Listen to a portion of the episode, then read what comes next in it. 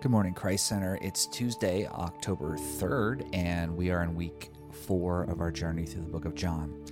So, as we begin this morning, let's take a moment of silent prayer and invite the Holy Spirit to join us.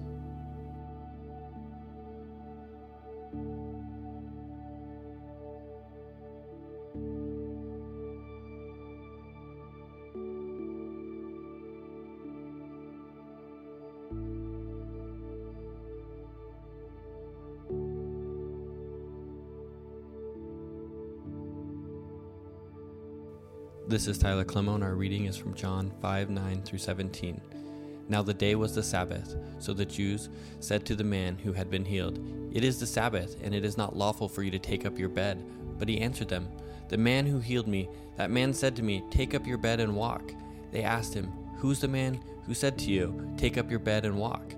Now the man who had been healed did not know who it was, for Jesus had withdrawn, as there was a crowd in the place Afterward, Jesus found him in the temple and said to him, See, you are well. Sin no more, that nothing worse may happen to you.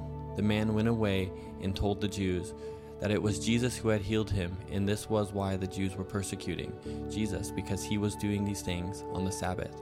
But Jesus answered them, My Father is working until now, and I am working.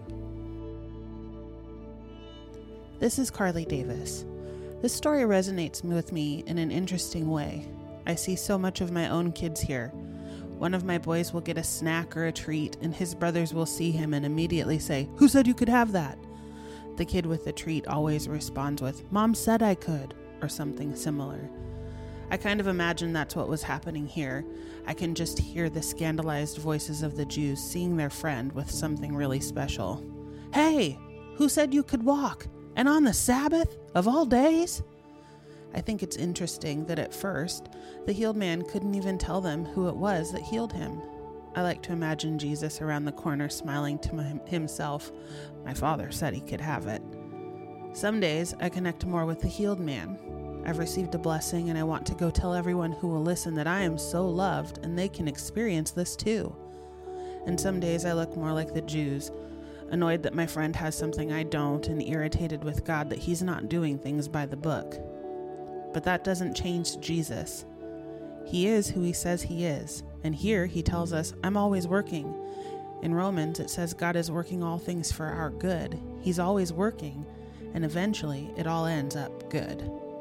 I want to be like the man that Jesus healed. I want to trust that he's always working for me and with me and because I've received so many of his blessings, I want to sin no more.